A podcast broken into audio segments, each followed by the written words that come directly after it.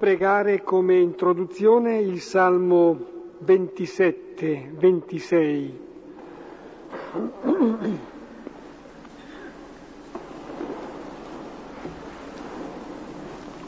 È un salmo che frequentemente ricorre anche nella liturgia, un salmo che conosciamo, ma a maggior ragione ci aiuta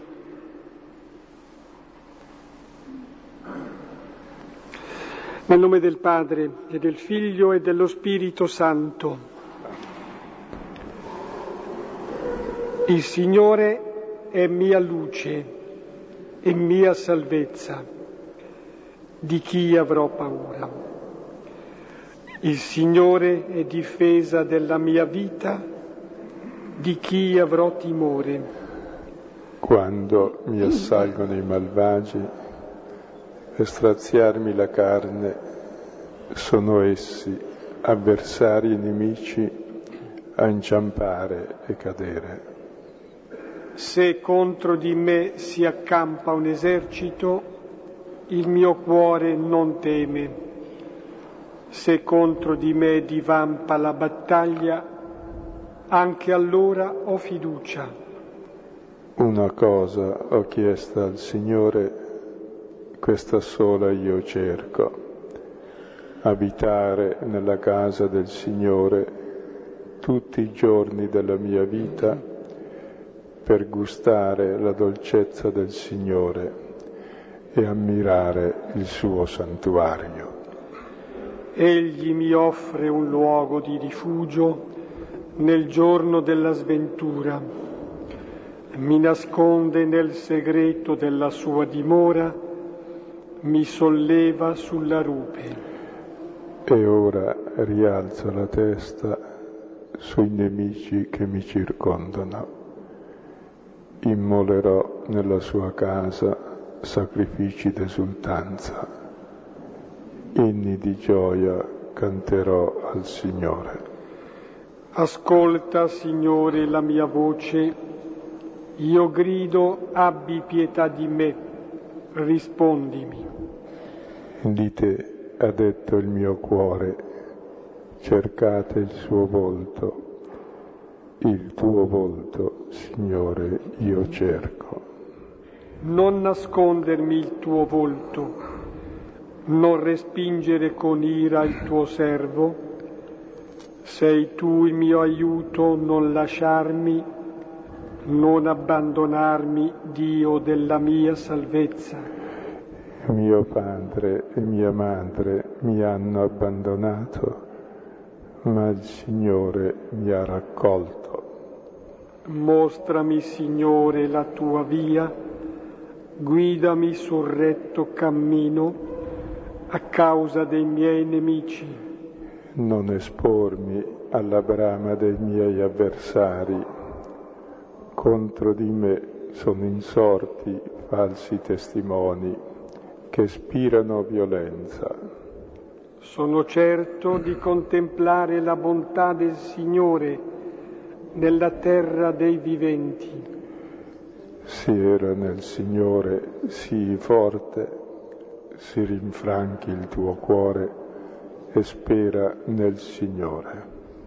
Gloria al Padre e al Figlio e allo Spirito Santo, come era nel principio, ora e sempre, nei secoli dei secoli. Amen.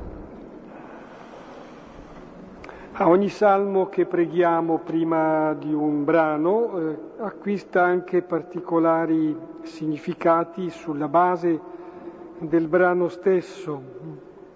Questo brano mi pare che possa cioè questo salmo può significare molto in termini di luce e di fiducia e soprattutto credo rivela il volto di Dio, tratti particolari del volto di Dio, di un Dio che eh, ci vive come figli, perciò ci introduce nella relazione eh, sua con il figlio. Il Signore ci raccoglie, ecco, ci unifica in questa relazione che ha col figlio. Ecco, eh, prima di leggere il testo ci orientiamo e la volta scorsa abbiamo visto il miracolo lì alla piscina della porta delle pecore, dove Gesù dice a un uomo infermo, figura di ogni uomo che non si muove, non sta in piedi, cade, risorgi, porta la tua barella e cammina. Ecco quanto il Signore ha fatto con quell'uomo, toglierlo dai suoi blocchi, farlo risorgere, portare ciò che prima lo portava e camminare. L'uomo cammina perché ha una destinazione, ha una casa. Ecco, ciò che ha compiuto nel miracolo di lunedì scorso è un segno di quanto questa sera la parola vuol compiere nel lettore. Ed è un brano veramente sublime e delicato che tocca il centro del Vangelo, tocca il rapporto padre-figlio. Il blocco fondamentale dei nostri mali è il cattivo rapporto col padre, Pensare ad avere un padre che ti odia, che è antagonista della tua libertà, vuol dire l'impossibilità di vivere, vivi nell'odio del padre, di te stesso come figlio e degli altri come fratelli. Gesù è venuto a rivelarci invece il suo rapporto col padre, che è molto diverso, ed è lo stesso rapporto che noi abbiamo con Dio, e qualunque sia anche la nostra esperienza di padre terreno, il Salmo dice mio padre e mia madre mi hanno abbandonato, presto tardi capita, quando a 99 anni ci abbandonano. Ecco, nonostante l'esperienza negativa più o meno che tutti abbiamo fatto, se non altro limitata, del padre e della madre, Gesù ci dice che c'è un padre madre che è il fondamento della nostra esistenza. Chi non accetta di essere figlio non esiste, perché la nostra essenza è essere figli. Nessuno si è fatto da sé. Chi nega la propria origine eh, nega se stesso. Sarebbe come una pianta che si taglia e le radici e i frutti. È morta. Appunto, e l'uomo paralitico che non si muove, che sta morto lì vicino all'acqua, vicino alla vita, l'acqua è simbolo della vita, ma non ha la vita, è simbolo di ogni uomo che ha staccato con la sua radice, che è il padre, quindi eliminato il padre elimina se stesso perché lui è figlio, quindi non conosce più la sua identità, non sa da dove viene, dove va, la vita assurda, sospesa nel vuoto, finisce nella morte, quindi il vivere è un male, allora non vale la pena di vivere. E stai lì 38, 40, 80, 100 anni aspettando che si muova un po' di acqua per sopravvivere, ma questa non è vita. E Gesù viene a guarirci presentandoci il suo rapporto col Padre, che è lo stesso che abbiamo noi col Padre nel Figlio, ed è lo stesso che poi riproduciamo tra di noi. Ecco, quindi dicevo, è un brano molto importante, delicato, dove le parole sono estremamente semplici, le parole più banali, per esempio, il centro è il padre ama il figlio, vedremo. Nessuna parola più ovvia e nessuna parola meno ovvia di questa. Perché appunto tutto il male viene dal fatto che non si capisce questo poi lo diciamo all'inizio, poi non lo diciamo più, si usa il termine padre non madre, non in antagonismo alla madre, perché la madre rappresenta, se volete, l'elemento necessario per vivere, che è l'accoglienza. Il padre invece rappresenta non l'elemento necessario per vivere, perché si vive anche senza padre, ma il padre entra in rapporto libero con la parola, con il suo figlio, se no non è padre. E allora è il principio del crescere come figlio e del riconoscersi nella parola uguale al padre, se no nella madre c'è solo dipendenza e simbiosi e non sei mai te stesso.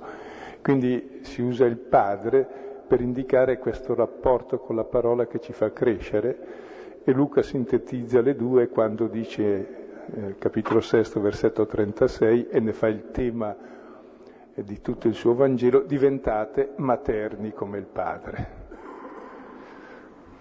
Ora leggiamo il testo. Con una immagine mi pare si possa dire che mm, è una prospettiva panoramica questa ad altissima quota, da altissima quota. Ecco, uno può domandarsi, va bene, ma questa panoramica, che è una panoramica su Dio, eh, ci vede solamente come spettatori? Possiamo contemplare solamente questo? No, ecco, è rivelato a noi questo perché ciò che tra il padre e il figlio è qualcosa in cui noi siamo coinvolti, in cui siamo chiamati, qualcosa che ci è donato, che possiamo vivere. Questo è importante. Il brano dunque è da Giovanni, capitolo quinto, 19-30.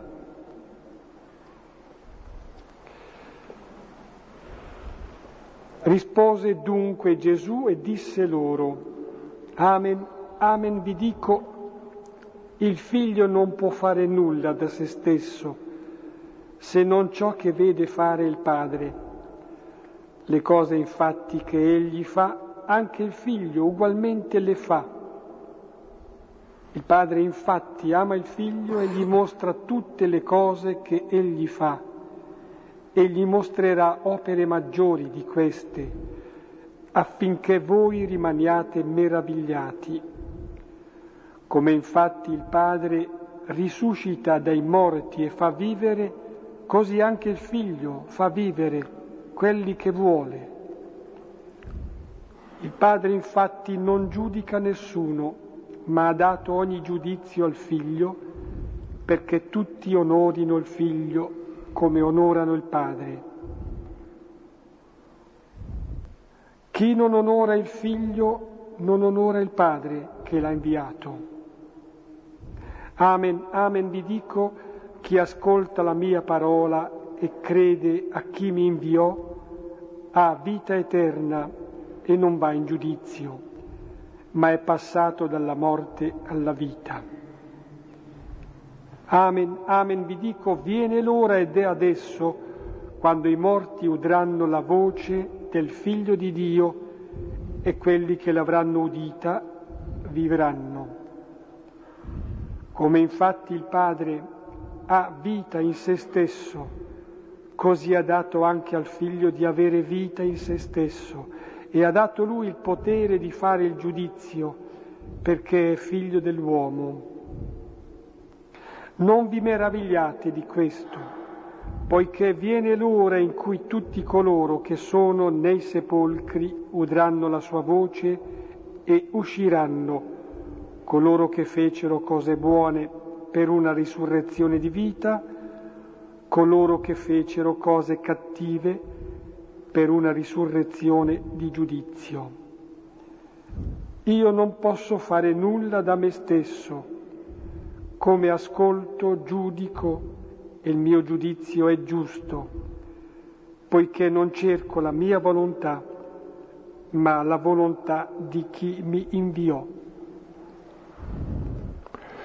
Ecco, il testo inizia col fare, il fare del figlio, e termina col fare, io non posso fare nulla da me stesso. Quindi tutto il tema è il fare di Gesù che è il fare del figlio, e spiega l'origine di ciò che ha fatto eh, lunedì scorso, abbiamo visto, e di ciò che vuol fare in noi mentre ascoltiamo. E mentre la prima parte è soprattutto sul fare, qual è l'origine del fare del figlio, la seconda è sul giudicare. Evidentemente avete notato che tutto il testo è una variazione sul tema del rapporto padre-figlio. E capire l'importanza di questo tema, otto volte in questo testo esce la parola figlio, una volta figlio di Dio, una volta figlio dell'uomo e poi io, cioè Gesù che si identifica. Esce sette volte padre.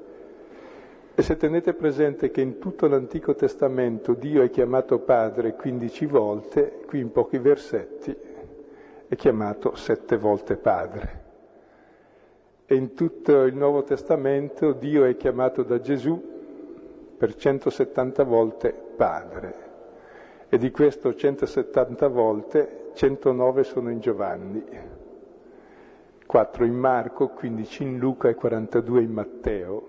Quindi come vedete è il nodo di tutto il Vangelo e la scoperta di ciò che Adamo, cioè l'uomo, fin dal principio ha ignorato, cioè che Dio è amore verso i suoi figli, verso l'uomo. Questo fare ecco, si esplicita in una serie di verbi. Scusate, questo rapporto tra padre e figlio si esplicita in una serie di verbi molto semplici, che sono fare, vedere, amare, mostrare, risuscitare, far vivere, ascoltare, credere, passare, inviare, avere, dare, uscire. Parole molto semplici, come dicevi, parole semplici, quotidiane, ovvie, scontate, eppure incomprensibili e misteriose. Ecco, con queste parole vedremo si gioca il problema della vita o della morte, cioè il nostro rapporto col Padre. E allora esaminiamolo nei vari verbi qual è il rapporto tra figlio e padre, perché è proprio tutto qui che si gioca la vita o la morte, il giudizio dell'uomo, quel giudizio che non compie Dio, ma l'uomo stesso su Dio. E teniamo presente che ogni concezione che noi abbiamo su Dio l'abbiamo anche sull'uomo e viceversa. L'una è specchio dell'altra.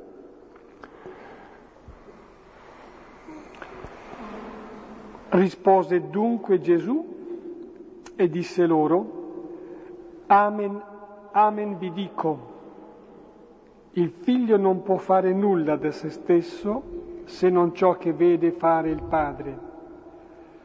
Le cose infatti che egli fa, anche il figlio ugualmente le fa.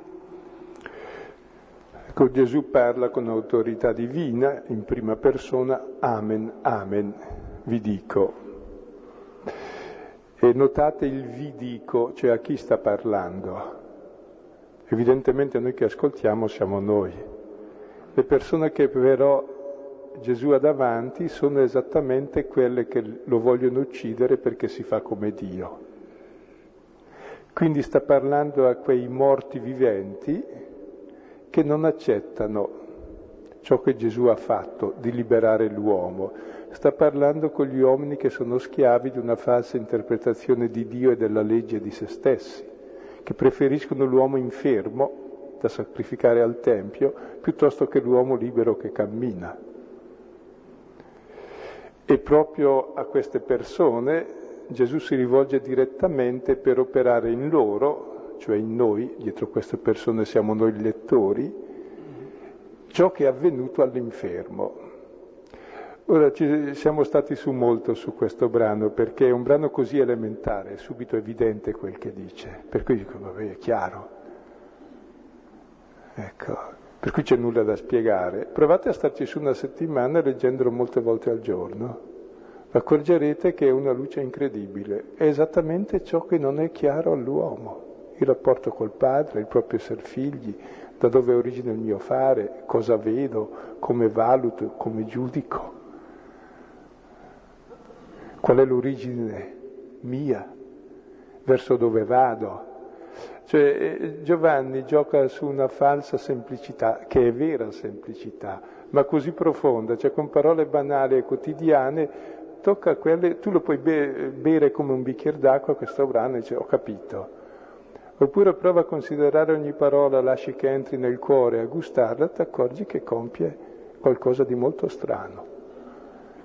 Ti fa capire chi sei, chi è Dio, qual è il tuo rapporto con Lui, qual è la legge che governa la tua vita, la legge di libertà del figlio. Quindi è un testo da contemplare, è da gustare, da leggere e rileggere. Si par di notare anche una cosa, che appunto nella semplicità questo testo profondissimo dice qualcosa che per certi versi è come scontato. Siamo abituati per dire a recitare il Padre Nostro infinite volte, l'abbiamo detto, per cui quasi scontatamente pensiamo di considerare Dio come padre, però di fatto non lo viviamo come padre. C'è proprio come uno scarto tra ciò che diciamo e ciò che in effetti sentiamo. E la prova che non lo viviamo come padre è che non ci viviamo come figli. Chi di noi considera la grande dignità di essere figlio di Dio e fa consistere lì la propria identità, non nelle altre cose? e fa consistere lì l'identità di ogni persona che allora è suo fratello.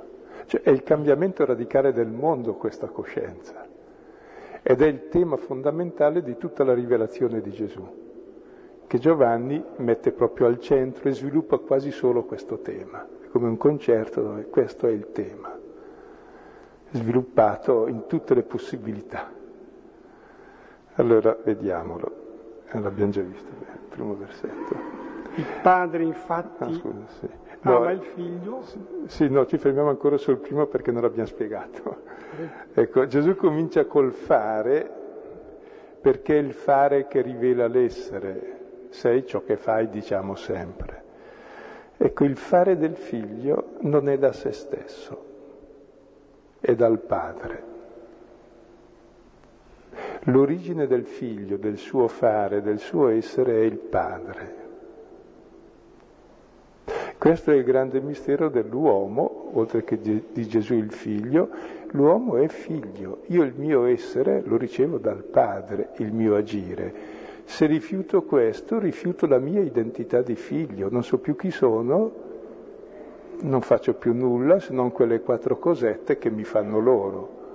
Diventano i miei idoli ai quali sacrifico la vita. Il fare di Gesù scaturisce da ciò che vede fare il Padre. Quindi c'è un'identità tra il padre e il figlio, pari dignità, pari grandezza. Il figlio è uno che vede e ascolta, è un contemplatore, un ascoltatore amoroso del padre e quindi fa le stesse cose, il suo agire è uguale a quello del padre, come il suo volere, come il suo capire, vedere, come il suo amare. È il mistero della Trinità che Dio è uno, nell'amore, unione tra padre e figlio. Ecco, questo è il mistero profondo dell'uomo. Se l'uomo non capisce di essere figlio, da dove viene la sua vita, dove va la sua vita? È chiaro che viene dal nulla, viene da qualche scimmia, da qualche primate e finirà nella fogna. Quindi perché siamo nati? Solo per, per aver coscienza che proprio siamo così malmessi?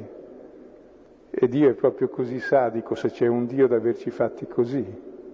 E come mai noi abbiamo un desiderio così grande di assolutezza, di amore, di comprensione, di intelligenza, se non altro siamo coscienti dei limiti, quindi siamo oltre ogni limite e l'uomo non ha limiti in questo, pur avendone tanti.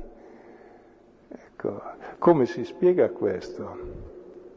E che tutto ciò che ho e sono mi viene dal Padre ma il padre non è l'antagonista che ti dice tu resti mio suddito, ti ho fatto e mi servi.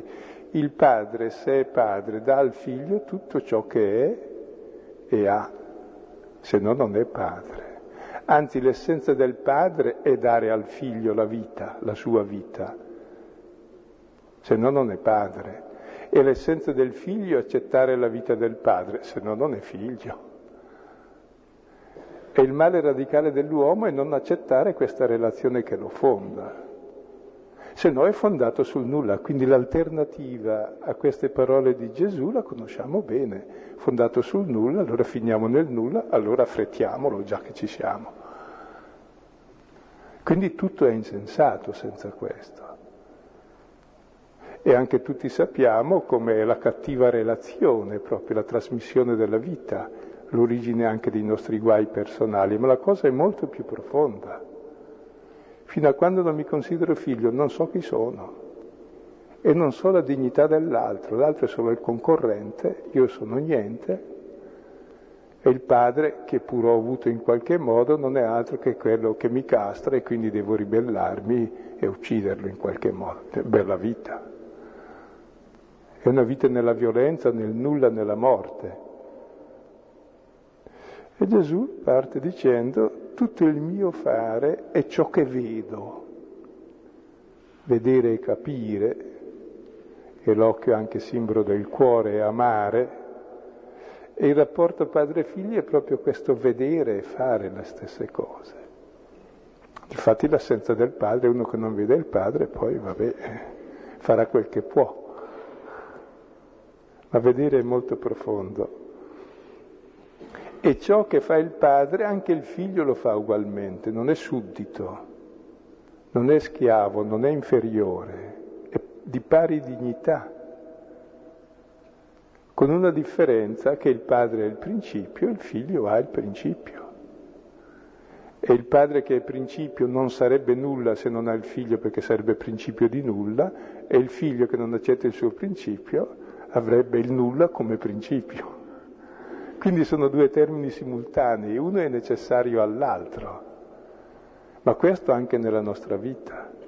Se non accetto il mio essere figlio è chiaro che non accetto il padre, ma se non accetto il padre non accetto la mia realtà. E quindi non accetto nessuna realtà se non accetto la mia. Quindi è in gioco l'identità e di Dio, ma anche dell'uomo qui.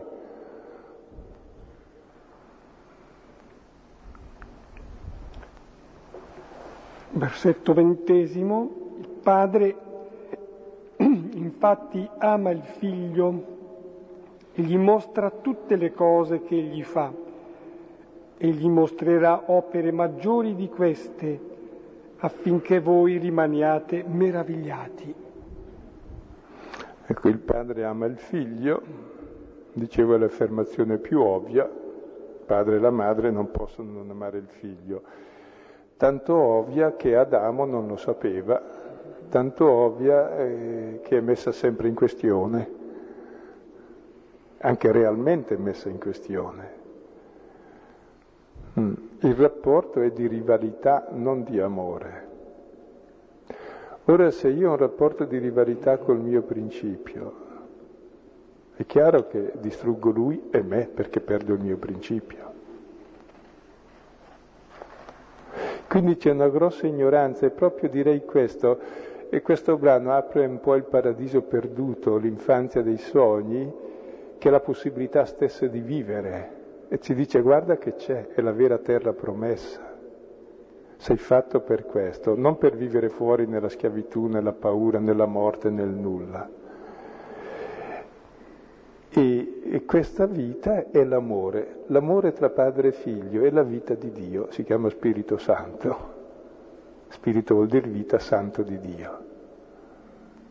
Ed è la vita stessa dell'uomo, perché senza questo amore nessuno può vivere. Invece di vivere, vive come il paralitico, cioè vive da morto. È una vita morta. È quello che sperimentiamo. E dicevo qualunque sia la nostra esperienza di padre, perché chiaramente se è stata così negativa quella del padre che sta nei cieli, che poi era così bravino, e lo è ancora, pensare a quella con gli altri.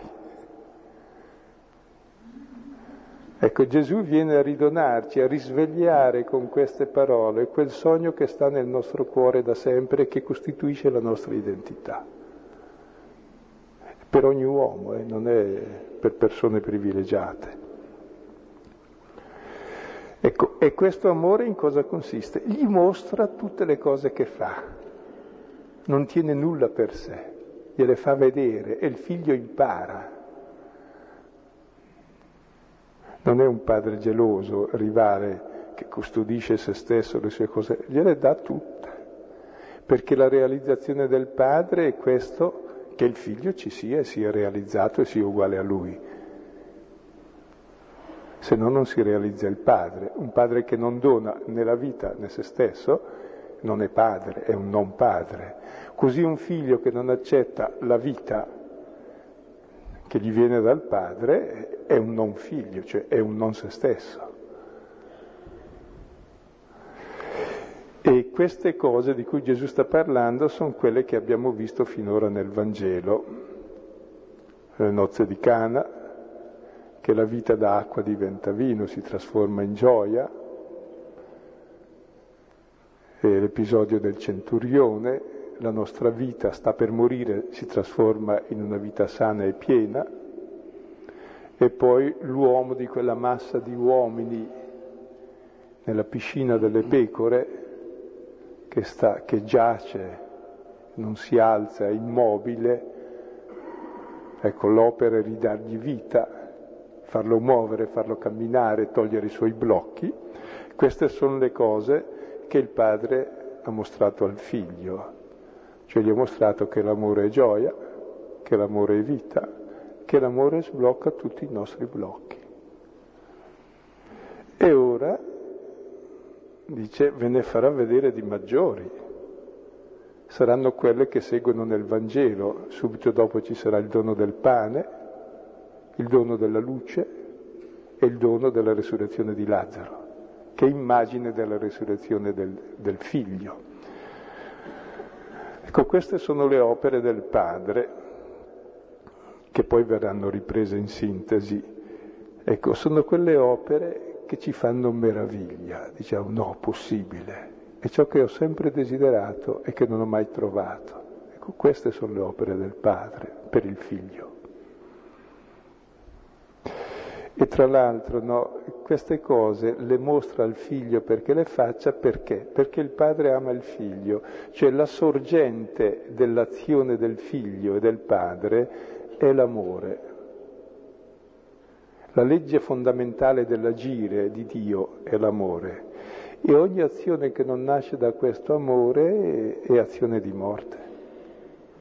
Solo l'amore è azione di libertà e di vita. Ed è ciò che Gesù ha compiuto e compirà.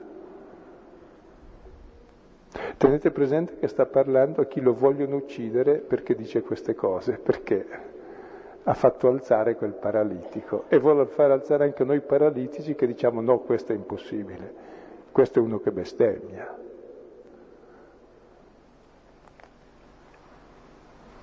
Si può notare come questa meraviglia di cui dice non è tanto una specie di fatto che incuriosisca, incuriosisca la mente, ma piuttosto è qualcosa che davvero istruisce e sazia il cuore versetto seguente, come infatti il Padre risuscita dai morti e fa vivere, così anche il Figlio fa vivere quelli che vuole. Mm. E ci sono due azioni fondamentali di Dio che sono molto simili. Una è risuscitare i morti e far vivere, questo è proprio di Dio, e l'altra se ne parla subito dopo, giudicare sono due cose riservate a Dio, grazie a Dio.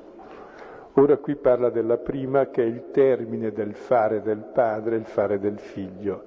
Il fare del padre è quello di risuscitare dai morti. Quali morti? E quei morti che siamo tutti noi perché non conosciamo il padre. Quei morti viventi che si considerano per la morte, votati alla morte, perché ignorano che il loro principio è la pienezza di vita e ciò che è il principio è anche il fine. Questa è l'azione del padre ed è ciò che il figlio viene a mostrare. E una volta che risuscita dai morti fa anche vivere, poi parlerà del pane che fa continuare questa vita. L'azione di Dio è dare vita là dove non c'era vita e farla crescere dopo averla data. Ecco, se questa è l'azione del padre, allora il figlio cosa fa? Fa uguale, fa vivere. Far vivere e lasciar vivere, che bello. Fa vivere ma perché? Perché ama, perché è l'amore che è la vita. E si dice fa vivere quelli che vuole. E allora magari ci sono teologi che scrivono libri sulla predestinazione. Quali sono quelli che lui vuole? E quelli che non vuole dove vanno a finire? Ecco, semplicemente perché non si è capito il termine volere. Volere vuol dire voler bene. E il padre vuol bene a tutti i suoi figli. E la volontà del padre è che tutti siano salvati. E ha inviato il figlio nel mondo perché il mondo sia salvato. Quindi questo volere non è un arbitrio di Dio che predestina qualcuni al bene e qualcuni al male, è semplicemente che Dio vuole tutti salvi, quelli che vuole cioè quelli che ama, cioè tutti. Difatti sta parlando a quelli che vogliono ucciderlo per comunicare anche a loro questo dono, quindi esclude nessuno. La volontà di Dio è la salvezza di tutti, se no non, non è Dio. Un Dio che volesse perdere uno va subito ucciso, non è Dio, poi non bisogna uccidere neanche lui, poverino.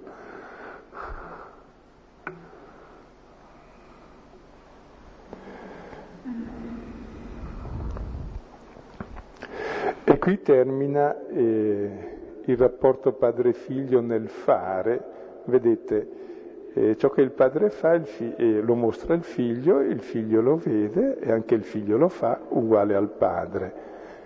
E cosa fa il padre? Il padre ama il figlio. E il figlio cosa fa? Farà la stessa cosa. Ama tutti i figli, ama i fratelli, ama il padre. Ed è questo l'origine delle opere.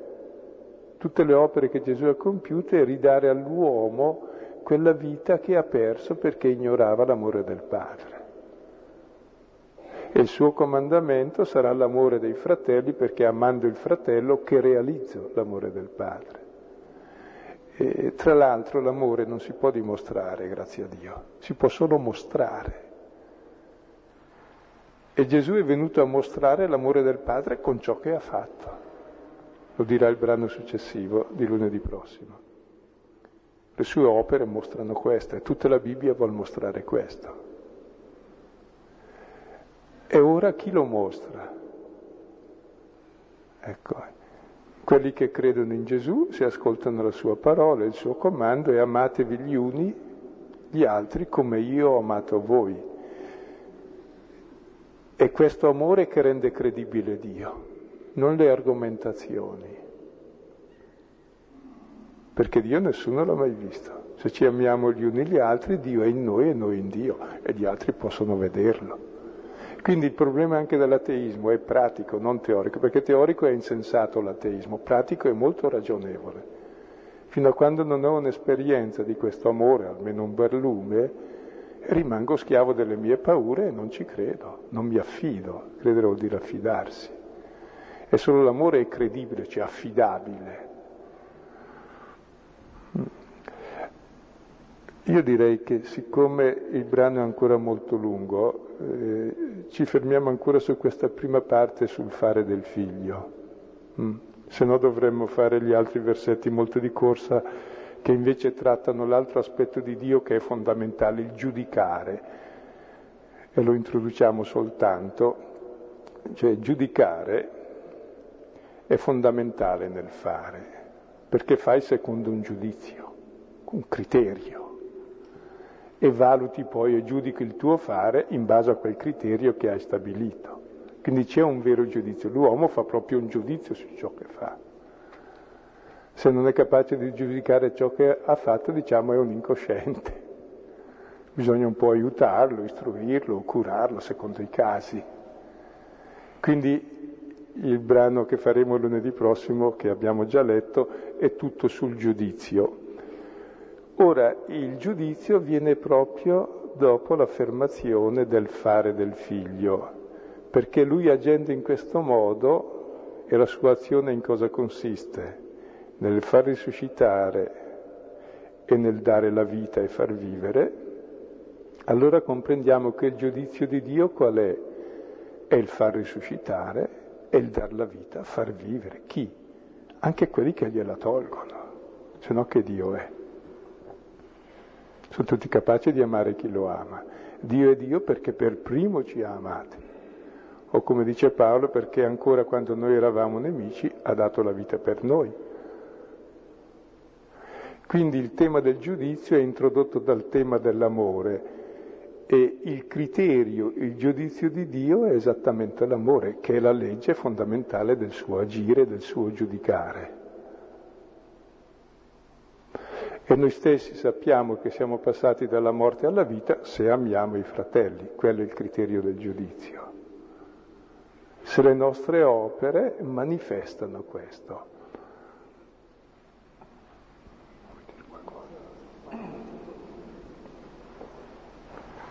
Ecco, credo che eh, possiamo anche... Ma si può suggerire almeno qualche testo supplementare sì. prima di sostare. Beh, abbiamo pregato il Salmo 27, si può qualche altro Salmo, Salmo secondo e il Salmo 103, che è appunto sulla bontà, l'amore del Signore. Poi si può ricordare la lettera di Giovanni, la prima lettera, prima Giovanni, capitolo terzo, dal versetto primo innanzi. E così anche la prima lettera ai Corinti, al capitolo tredicesimo,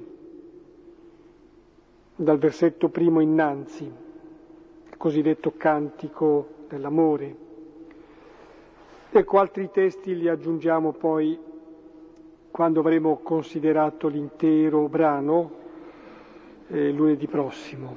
Quindi adesso possiamo sostare riprendendo tra mano, ricordando, riportando al cuore questi primi tre versetti, 19, 20, 21.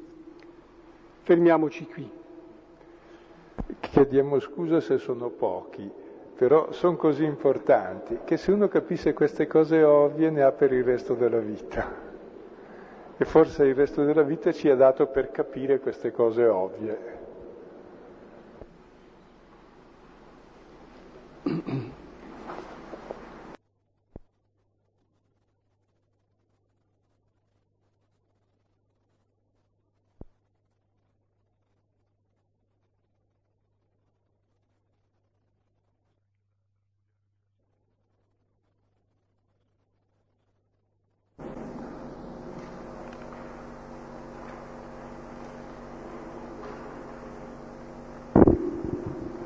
volevo chiedere due cose.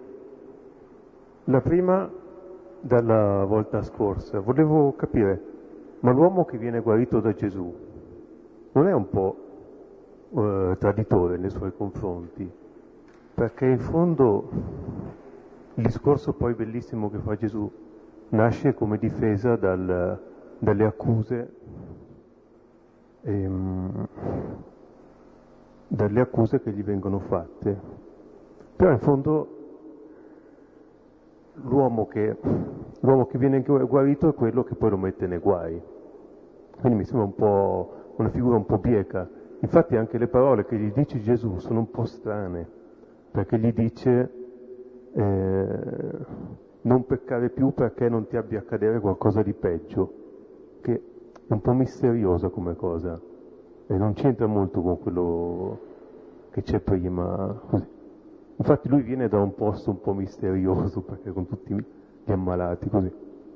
E poi un'altra cosa che non capisco, che non riguarda solo questa cosa di stasera, è perché in tantissime parti del Nuovo Testamento ci siano delle difficoltà di comprensione anche enormi, motivate da una terminologia che forse non è giusta. Sono tradizioni Sono lezioni non giuste dei testi o comunque traduzioni e tradizioni non, forse non corrette o che non aiutano molto la comprensione.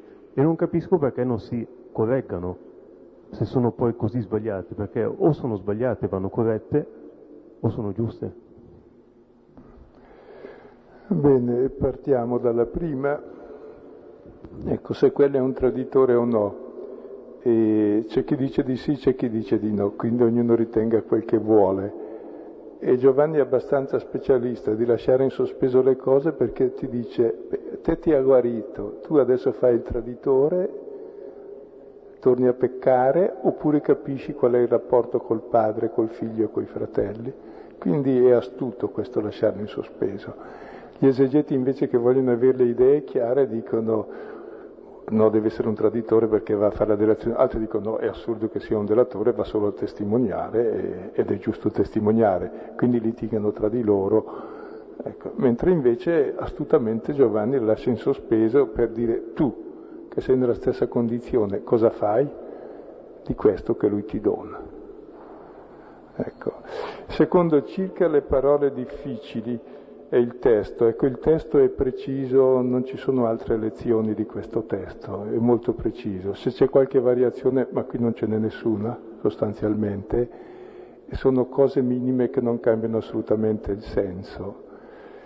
Poi, se vuoi, la difficoltà, e questo ammetto, del Vangelo di Giovanni è che usa parole semplici, semplici appunto come l'acqua, il vino, la vita, la morte, il padre, il figlio, il fare, l'amare, il giudicare, il vedere, il mostrare, poi sarà il pane, poi sarà il vedere, poi sarà il vivere, eccetera, e poi l'uccidere, e poi il risorgere.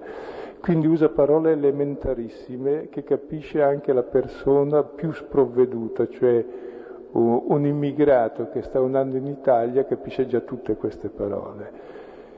Quindi il vero problema non è di essere astuto o dotto, conoscere tutte le varianti delle lezioni o delle tradizioni, è avere un cuore libero e disponibile per capere, per accogliere questo e viverlo.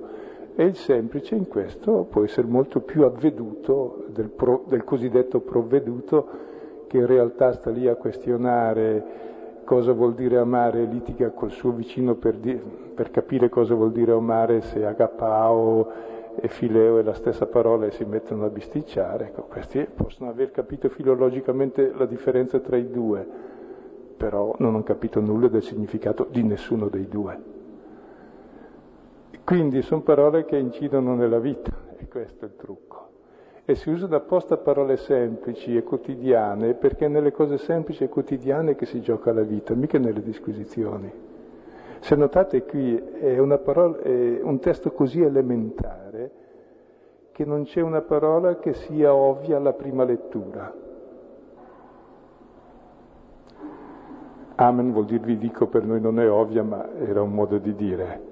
Il vi, il dico, il figlio, il potere, il fare, il nulla, il se stesso, il vedere, il padre, le cose, il fare, l'amare, il mostrare, le opere. Sono tutte parole elementarissime, proprio di un vocabolario che non va oltre qui pochissimi termini. E Giovanni stesso è al di sotto dei mille vocaboli. Sono tutte parole primordiali dove uno capisce secondo l'esperienza di vita che ha, però sono giocate in un racconto tale che ti accorgi di non averle capite e quindi ti apri a un nuovo capire.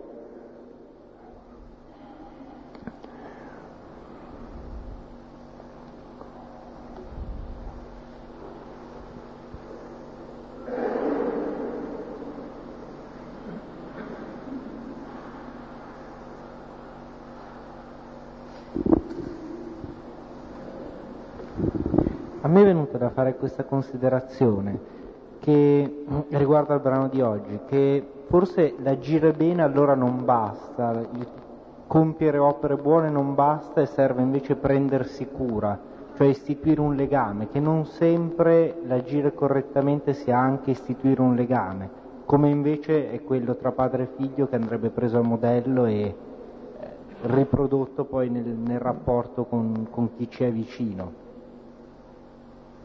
Cioè forse apre questo, questa nuova indicazione in più.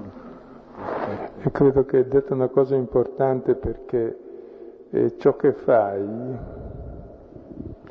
puoi fare per molti motivi, per sentirti bravo, per avere potere sull'altro, perché ogni fare è un potere sull'altro, per rendere l'altro dipendente. Dell'altro non te ne importa niente, solo te ne viene qualcosa, la stima o l'interesse o il guadagno, puoi fare tante opere. Ecco, quel che conta invece, dicevi giustamente, è la relazione che c'è con la persona con cui agisci.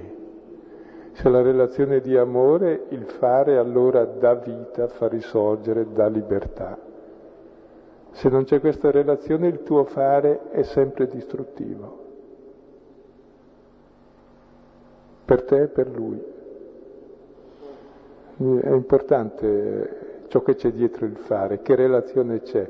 E poi addirittura, non so, trattare bene una persona con la quale non hai relazione perché sennò dopo si incavola con te perché non ti accetta, non ti conosce, eccetera, o una cattiva immagine di te, e puoi benissimo avere una reazione dura col figlio perché lui sa che tu gli vuoi bene,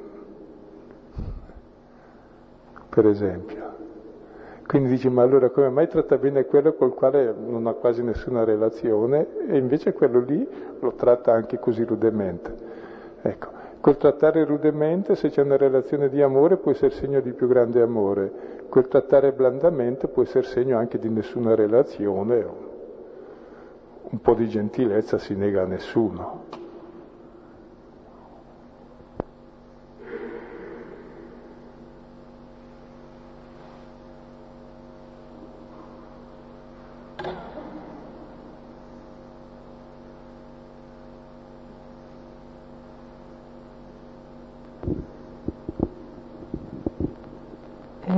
Stasera mm, per la prima volta mm, mi è venuto da paragonare la mia famiglia, la mia famiglia personale, i miei fratelli, con la famiglia in cui eh, ho pensato che i fratelli erano quelli che incontro per la strada.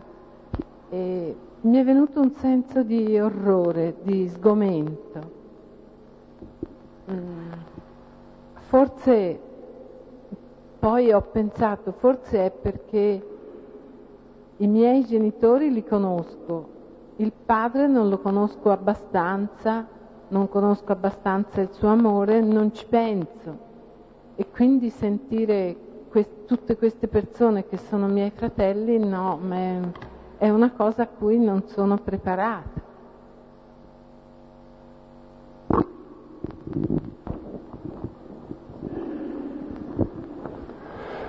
Credo che questo lo sperimentiamo tutti e vediamo allora il cammino che c'è da fare, perché se conosciamo effettivamente eh, l'amore del Padre, ecco, allora non possiamo fare diversamente, come San Francesco d'Assisi fa il cantico delle creature, ami addirittura il vento, le nuvole, non solo le persone.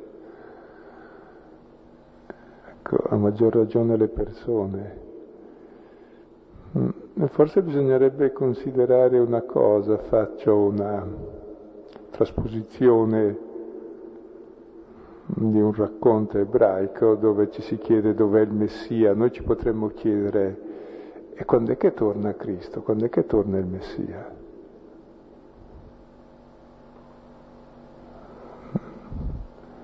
Noi siamo qui a aspettarlo da duemila anni, ma Gesù ce l'ha detto chiaramente. Ecco. Ogni volta che le avete fatte uno di questi miei fratelli più piccoli, le avete fatte a me. E chi sono questi fratelli? Il carcerato, il nudo, il forestiero, l'immigrato, l'affamato. Cioè quelle persone che noi consideriamo non uomini. Quelli sono il Messia. Quando è che viene? Eh, non l'hai visto? Quando io considero quelli come fratelli, allora ho capito chi sono io, sono figlio del Padre. Quindi è davvero un grande cammino, ma questo è il fondamentale per il credente. Il fatto di essere lontano non mi preoccupa, perché se credessi di esserci arrivato i casi sono due, o vi sto parlando dalle nuvole in cielo, oppure sono imbecille del tutto e non mi accorgo di ciò che sono. Supponendo di stare sulla terra e di avere un minimo di coscienza di ciò che sono, capisco la mia lontananza. Però capisco che il Padre ama me con grande misericordia nella mia lontananza come gli altri, quindi cammino invece di bloccarmi, appunto.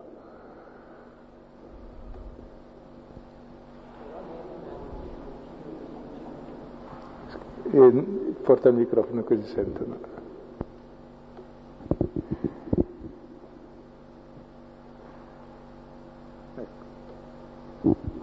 Io riesco ad accettare che cioè, questo è mio fratello, che gli altri sono miei fratelli, però mi rimane difficile pensare che mio fratello è Hitler, mio fratello è il torturatore, mio fratello, ecco, è Pinochet che tutti si salvano.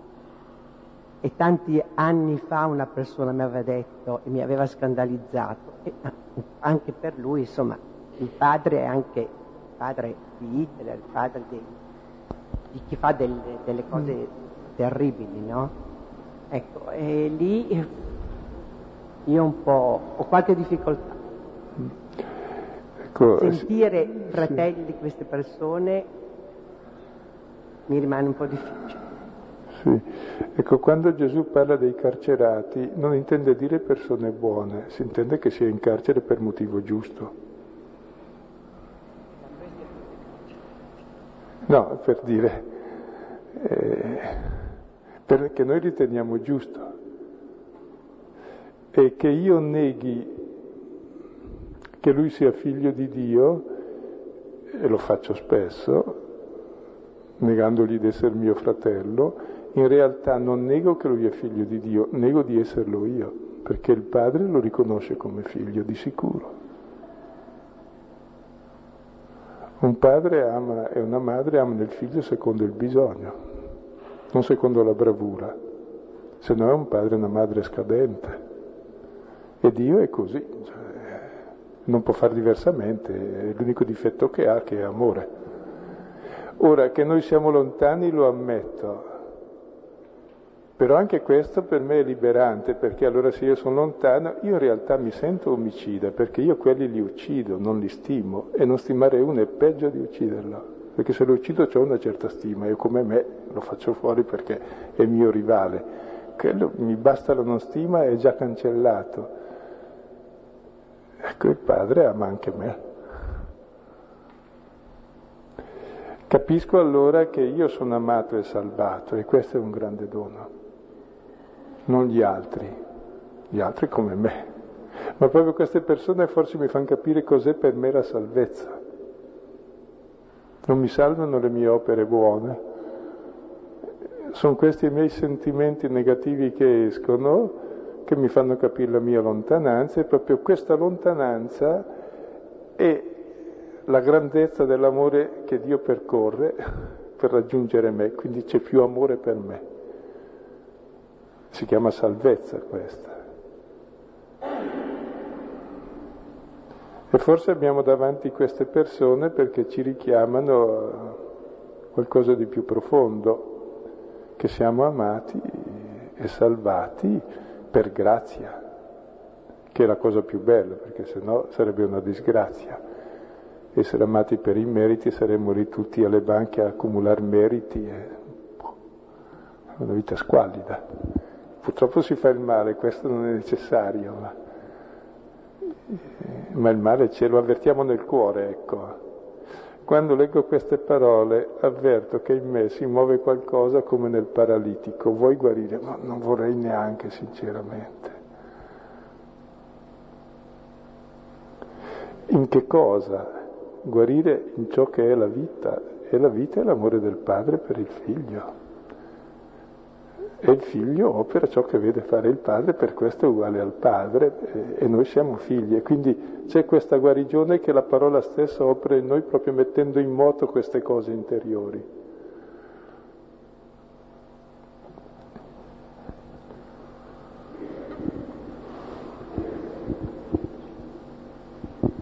Ah, niente, volevo soltanto aggiungere mh, mm, a proposito appunto dell'intervento della signora che eh, perché noi comunque ci consideriamo molto migliori rispetto a persone eh, come quelle che ha citato, però appunto bisogna vedere i casi della vita, eh, le condizioni che si presentano, per cui mm, c'è anche una persona che ci sembra così terribile come Hitler, magari eh, cioè va presa comunque come un mistero, no? comunque, come ogni essere umano. Quindi con estremo con estrema umiltà comunque, con eh, quel rispetto che è dovuto comunque a ogni essere umano, per cui niente, volevo soltanto aggiungere questo. Ecco, forse anche si può dire no, che spesso ci consideriamo migliori e qui cadiamo. In realtà con quelle persone tante volte non è tanto il considerarci migliori, ma il meccanismo che scatta è un altro quasi mi difendo da quella cosa perché mi minaccia, non so perché, perché forse è nascosta in me in modo profondo. In fondo la violenza è anche in me, si manifesta in altri modi, la non accettazione è anche in me. E lì viene fuori in modo palese. Cioè, ho notato in genere che le persone che mi irritano, e ce n'è tantissime, quasi tutte, sono esattamente quelle che mi svelano ciò che c'è in me che non vorrei avere. E allora dico, va bene. Fa sempre da specchio in fondo. E quelle ci presentano la condizione estrema che in noi il non amore si chiama, si chiama morte. Invece di far risorgere e far vivere sarà uccidere. Mm. E però ci sono molti modi, ma il modo dell'agire scaturisce dal cuore e, conver- e comprendiamo anche noi che il nostro cuore non è ancora convertito a questo amore, se non grado dopo grado. È già una cosa buona non uccidere con le mani e dire solo una parolaccia contro qualcuno, poi è una buona cosa anche capire che la parola ne uccide più che la spada, poi è una cosa buona capire che il cuore ne uccide molto più della parola. È un cammino. E come si compie questo cammino? Ecco, che il padre ama il figlio e non può far diversamente e gli mostra ciò che fa perché il figlio faccia altrettanto. E il figlio cosa fa? Vede, ascolta e fa le stesse cose. E quindi abbiamo un giudizio che dipende da noi, da come noi ci rapportiamo con questo che conosciamo dentro il cuore. Io volevo chiedere se allora questo è il senso di quella frase che mi è venuta in mente ascoltandoti, che sta anche all'inizio del Vangelo, il potere di diventare figli di Dio. Sì. Chi accoglie la parola ha il potere di diventare figli di Dio e torno a dire una cosa che all'inizio può essere passata inosservata, ma la ripeto perché è importante. Quanto è avvenuto al paralitico è segno. Segno vuol dire che non è la realtà. Come se trovate il segno, eh, non so, l'indicazione per andare sull'autostrada, vuol dire che non siete sull'autostrada quando siete non c'è più il segno dell'autostrada, siete, c'è la realtà. Quindi se trovate il segno Milano vuol dire che siete fuori Milano in Milano non c'è nessun segno Milano. Se trovate centro è perché non siete al centro, se è fatta bene la segnaletica. Ora, quello che è avvenuto è un segno di che cosa? Di ciò che la parola che stiamo leggendo questa sera opera. La realtà è ciò che questa parola opera perché noi operiamo in base alla parola che abbiamo dentro. La parola che governa la nostra vita non è l'amore del Padre, non è l'accettarci come figli. Quindi, chiaro, non accetto né il Padre, né me, né l'altro. Perché devo accettare l'altro se non accetto me? E perché devo accettare me se non accetto il mio principio? E allora questa parola svela e contemporaneamente svela il male, contemporaneamente però è luce che entra e, e crea il bene.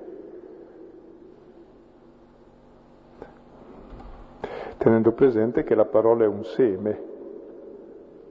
Ecco. Se avete piantato un seme adesso non pretendete di mangiarlo, potete mangiarlo ma è poco, aspettate che cresca. E cresce automaticamente, proprio la parola ha un suo automatismo, questo lo conoscono bene quelli che fanno politica, quelli che vendono prodotti, la propaganda, è la parola. Può essere un seme di violenza, di morte, di imbecillità o un seme di amore, di libertà, di intelligenza, di comprensione ulteriore. E questa parola vi accorgerete che lentamente può illuminare la vita, è un seme che dà luce, che dà vita. Per questo dico, Giovanni si pone a un livello di aquila che sta in alta e guarda, cioè un livello contemplativo, perché qui c'è nulla da capire, è tutto così evidente, falsamente evidente, o realmente evidente, non lo so.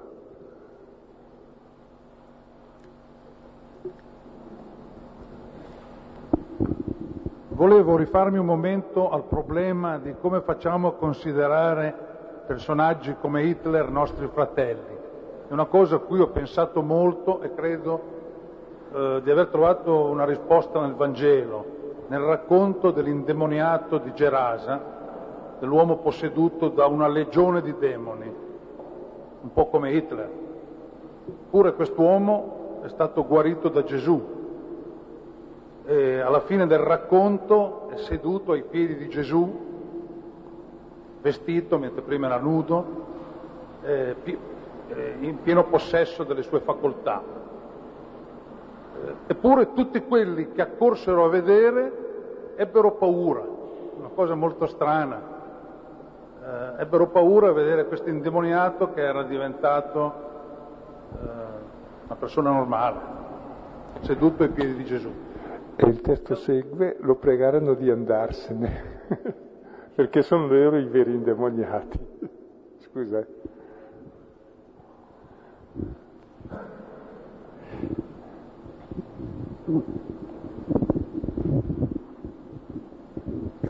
No, stavo pensando no, che rispetto a, a, Gesù che guarisce i malati, guarisce, fa, risol- fa risorgere i morti, per cui lavora tutto quanto su questo aspetto negativo, no? Di, di, di, come vediamo noi umanamente queste cose, però parla anche ai sani, parla, parla anche ai buoni. Per cui eh, penso che alla fine bisogna, come si dice oggi, pensare positivamente, nel senso che anche queste, queste che sembrano a noi aspetti negativi, persone negative, bisogna pregare per loro, perché al contrario, se si pensa sempre male, non si fa nient'altro e continuare a caricare di negatività già in negativo. Per cui la preghiera, per esempio, che può essere fatta, no? può portare positività. E, sì, sì.